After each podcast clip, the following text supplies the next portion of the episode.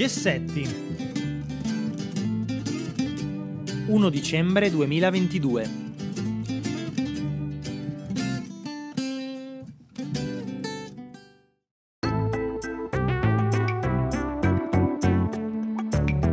Cari amici di Gessetti, anche in questa ventiduesima puntata del podcast abbiamo una novità. Insieme alla mia voce ascolterete quella di Maila Cocci, una delle nuove protagoniste di quest'anno. Buon ascolto!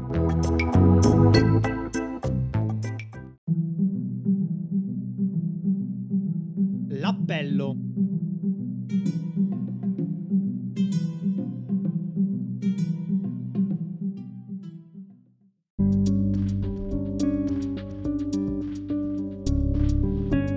La nuova denominazione del Ministero dell'Istruzione, con l'aggiunta della parola merito, ha suscitato un certo dibattito pubblico.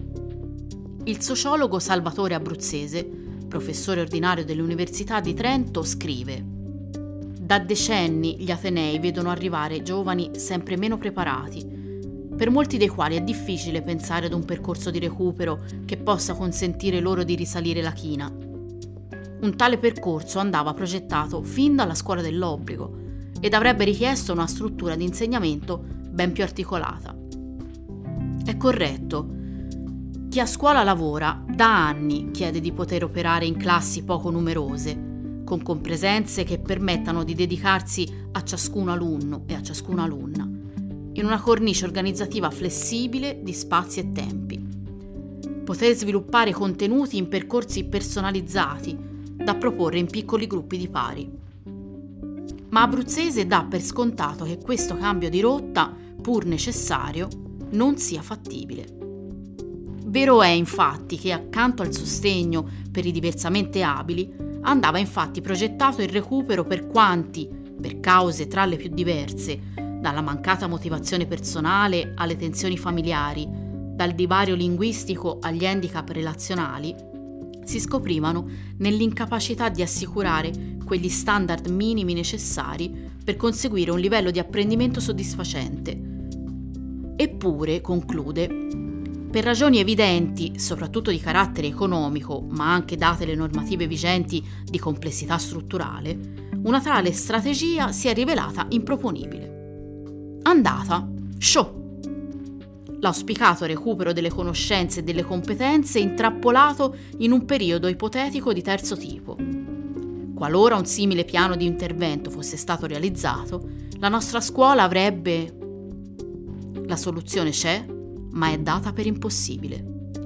C'è anche chi, come Giorgio Chiosso, ordinario dell'Università di Torino, attribuisce alla soluzione la causa del problema. La vita della scuola si svolge intorno a due principali poli. Riconoscere e potenziare le capacità degli alunni e sostenere quanti, per varie ragioni, fanno più fatica a studiare e a imparare. Merito e inclusione non sono l'uno contro l'altro, ma sono i due piatti della giustizia educativa. Ma certamente, chi mai potrebbe schierarsi contro i meritevoli e la loro valorizzazione? Quando questo delicato equilibrio viene meno, continua, ne derivano conseguenze negative. Se si esalta il merito, si finisce per pensare alla scuola dei migliori. Se si dà troppa corda alle pratiche inclusive, la scuola perde tono e nei casi estremi rischia di finire in un piatto assistenzialismo. Quindi sarebbero le pratiche inclusive a far perdere tono alla scuola sembra che l'unica alternativa sia quella tra selezionare i migliori, la scuola dei bei tempi andati, e mandare avanti tutti, senza reali risultati. Ma la scuola inclusiva non è l'assista. Includere non è fare finta di niente di fronte alle difficoltà degli alunni. Non basta non bocciare. Includere è sbracciarsi per promuovere promuovere lo sviluppo e la crescita di ogni alunno e alunna, non perderne per strada neanche uno.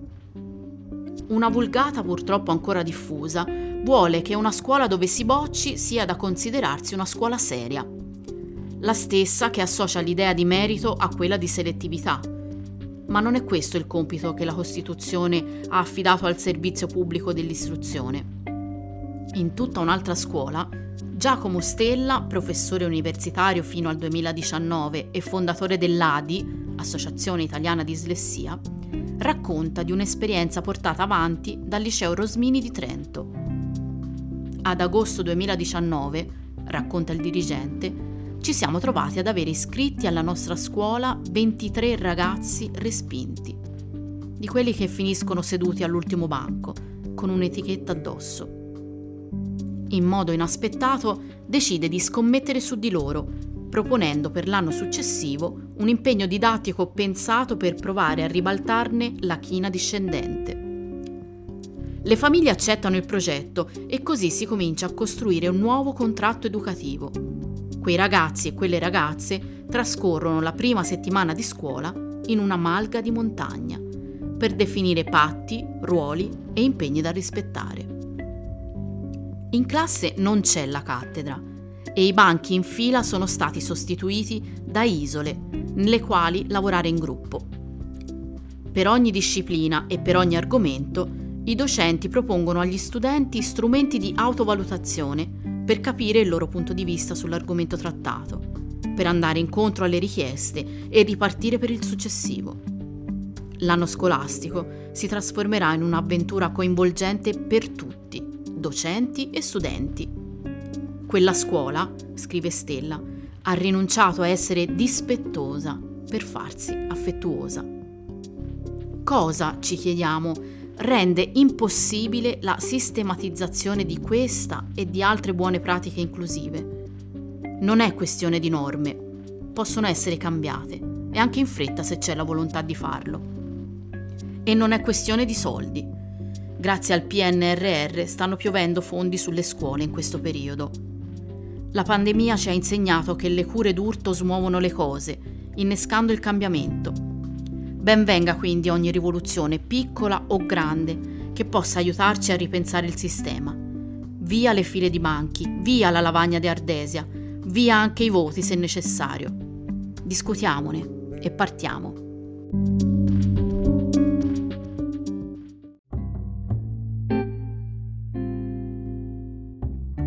Se dovessi stilare un elenco dei problemi della società, comprenderebbe di certo la discriminazione. Se dovessi immaginare una soluzione a questa piaga, mi verrebbe in mente la scuola, territorio adatto a coltivare la giustizia, la democrazia e l'equità.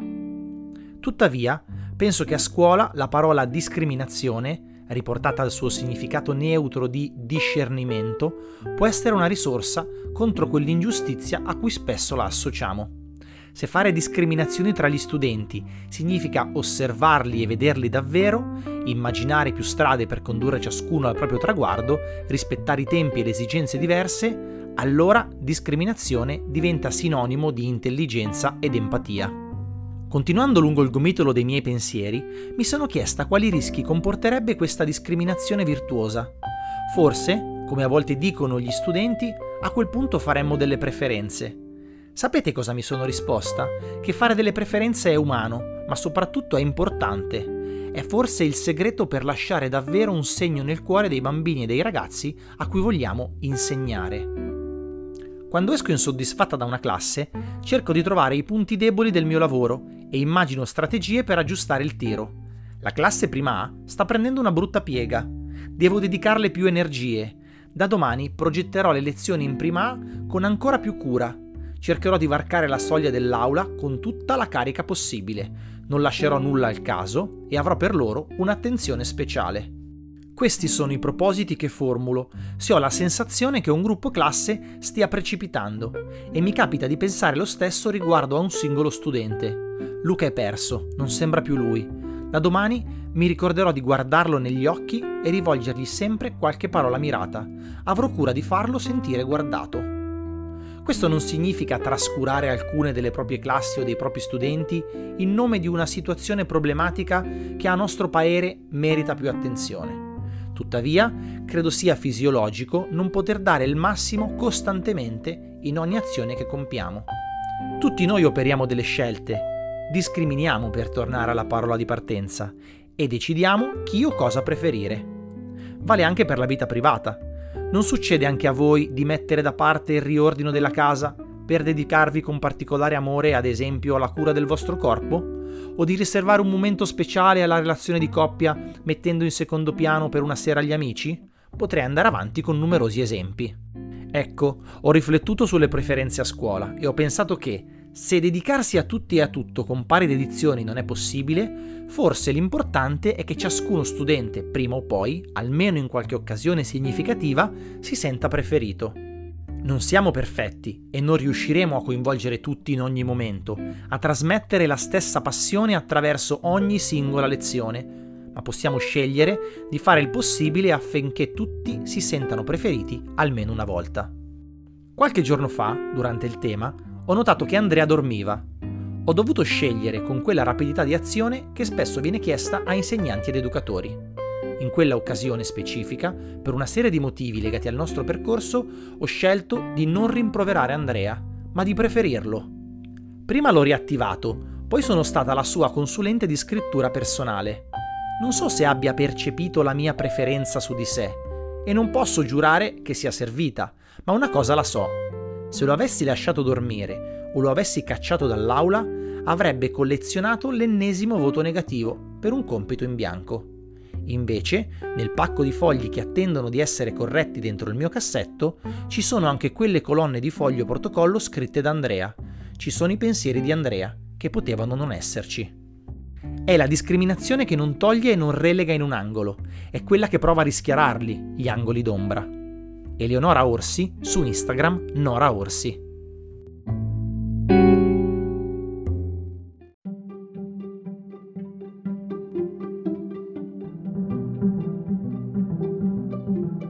Ora di laboratorio.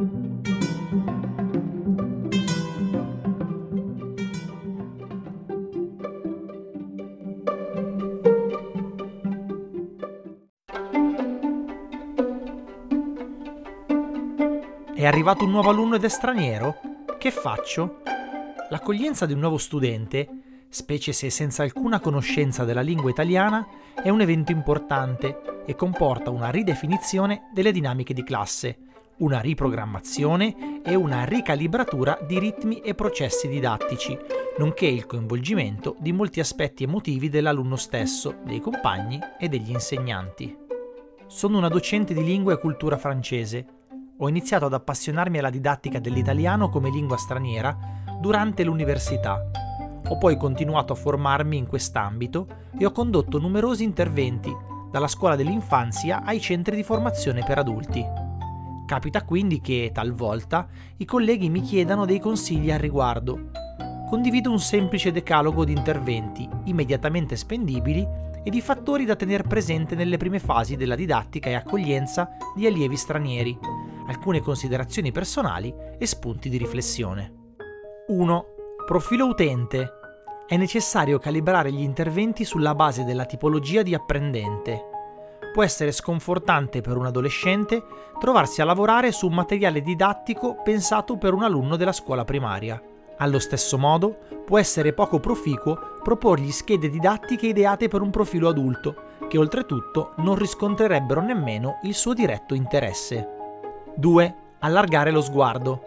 Come sostiene Pierangela Diadori, in insegnare italiano a stranieri, non limitarsi a giudicare l'allievo solo nel momento in cui opera interagisce nel contesto scolastico. Il suo benessere e il suo successo, così come il suo rapporto con la lingua, sono strettamente collegati agli altri contesti nei quali si muove.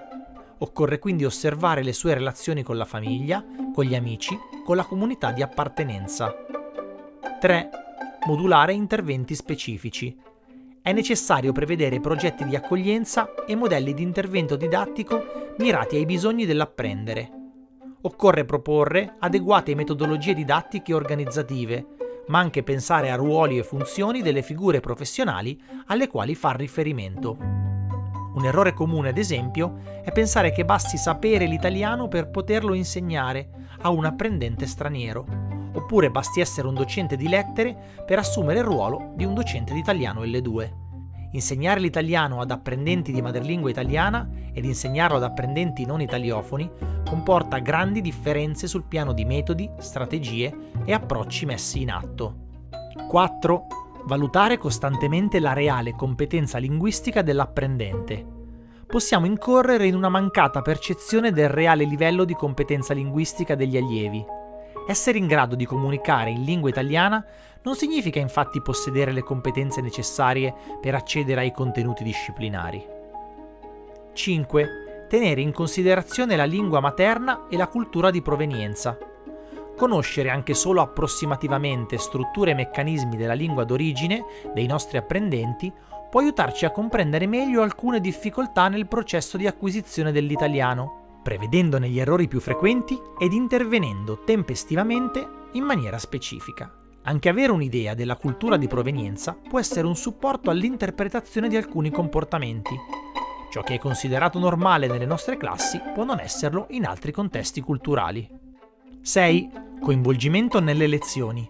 Spesso si tende a chiamare poco in causa i nostri studenti stranieri, perché si pensa che le difficoltà comunicative possano ostacolarne la partecipazione, ma è molto importante che si sentano in qualche modo parte attiva della classe. Occorre tenere alta la motivazione, proponendo per quanto possibile attività accattivanti, ma che al tempo stesso non mortifichino la maturità cognitiva.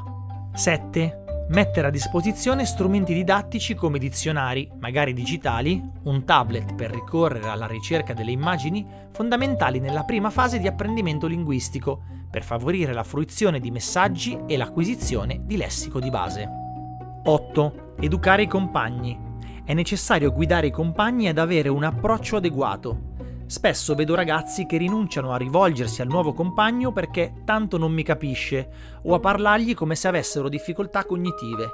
Sempre apprezzabili le buone intenzioni, ma è necessario spiegare loro che possono rivolgersi al compagno che sta imparando l'italiano parlando normalmente, seppur a velocità un po' rallentata e perché no, aiutandosi con gesti e anche con immagini e disegni. Possono indicare oggetti o mimare azioni per supportarli nella comprensione. Lo sforzo va compiuto da entrambe le parti e la cooperazione tra pari è in alcuni casi, oserei dire, miracolosa. 9. Prediligere la competenza comunicativa. Il primo obiettivo per l'integrazione è che il nostro alunno impari ad esprimere bisogni, necessità e difficoltà. Non bisogna avere fretta di giungere alla competenza linguistica disciplinare.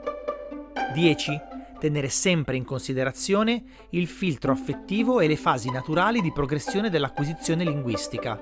Il nostro studente potrebbe aver bisogno di un po' di tempo per acquisire fiducia nei nostri confronti e nei confronti dei compagni. Inoltre, è inutile proporre argomenti per cui l'apprendente non è ancora pronto. Esiste un percorso comprovato di acquisizione della morfologia e sintassi per ciascun livello di conoscenza della lingua ed è utile seguirlo senza anticipare richieste su competenze che naturalmente si acquisiscono in fase successiva. Luana Albanese.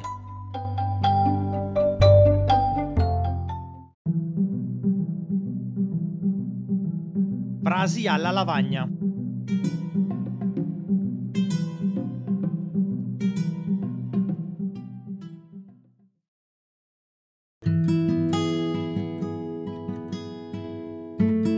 Fare una vita. Una vita. Una vera vita. Una vita in cui sei tu. Una vita in cui ti riconosci. Tiziano Terzani. Accade talvolta, mentre ci prendiamo cura degli altri con quella laboriosità che ci contraddistingue, di sentire e di percepire con estrema lucidità una mancanza. Che fossimo una metà e non più l'intero, la filosofia greca per prima ne aveva già profonda consapevolezza ma che secoli dopo, nell'epoca della sovrabbondanza e delle contraddizioni, qualcuno ancora fosse capace di accorgersene ha un non so che di miracoloso. I docenti lo sanno, che rilasciando qua e là tra un'aula e l'altra, senza sosta, tanta della loro energia, può capitare così, d'un tratto, di sentirsi prosciugati. Ascolta, racconta, semplifica, riduci, amplia, minimizza, schematizza, includi, supplica e concludi, e poi ancora modifica, rileggi, controlla, cerca e scova. Forse sì, così va bene, forse no, così non è. Chi si prende cura di chi cura, chi si fa carico di chi prende in carico, una mattina ho sentito chiaro ed irrefrenabile il bisogno di ascoltare. Si badi bene però, ascoltare qualcuno che non avesse la mia voce, che non fossi io, ma che mi spiegasse qualcosa di nuovo, di diverso, di altro, che mi restituisse dell'energia vitale, me la infondesse, mi rinnovasse, mi donasse una nuova giovinezza e ci serve giovinezza per stare con i giovani, che come la leggerezza di Calvino è planare sulle cose dall'alto. Per vederle meglio, saperle nuovamente sviscerare, coglierle da un'altra angolatura, restituirle agli altri, i nostri alunni, il nostro domani, con metodo. Metodo, come insegnano i greci, è la via per giungere ad un determinato scopo, è la strada. E così mi sono iscritta all'università. Ancora come me tanti altri. Non si può insegnare se si smette di apprendere, perché se è vero che docendo discitur, è doveroso non dimenticare di imparare ad imparare. E mi giungono all'orecchio parole nuove che appunto con meticolosità e precisione su cancelleria comprata per l'occasione inedita. Ho riscoperto la bellezza di essere alunna, di sedere in attesa che qualcuno si prenda cura di me, mi prenda in carico, di entrare in un'aula anche virtuale ed attendere impaziente di ricevere in dono un tempo solo per me, egoisticamente mio, come il tempo dell'adolescenza e come il tempo della giovinezza.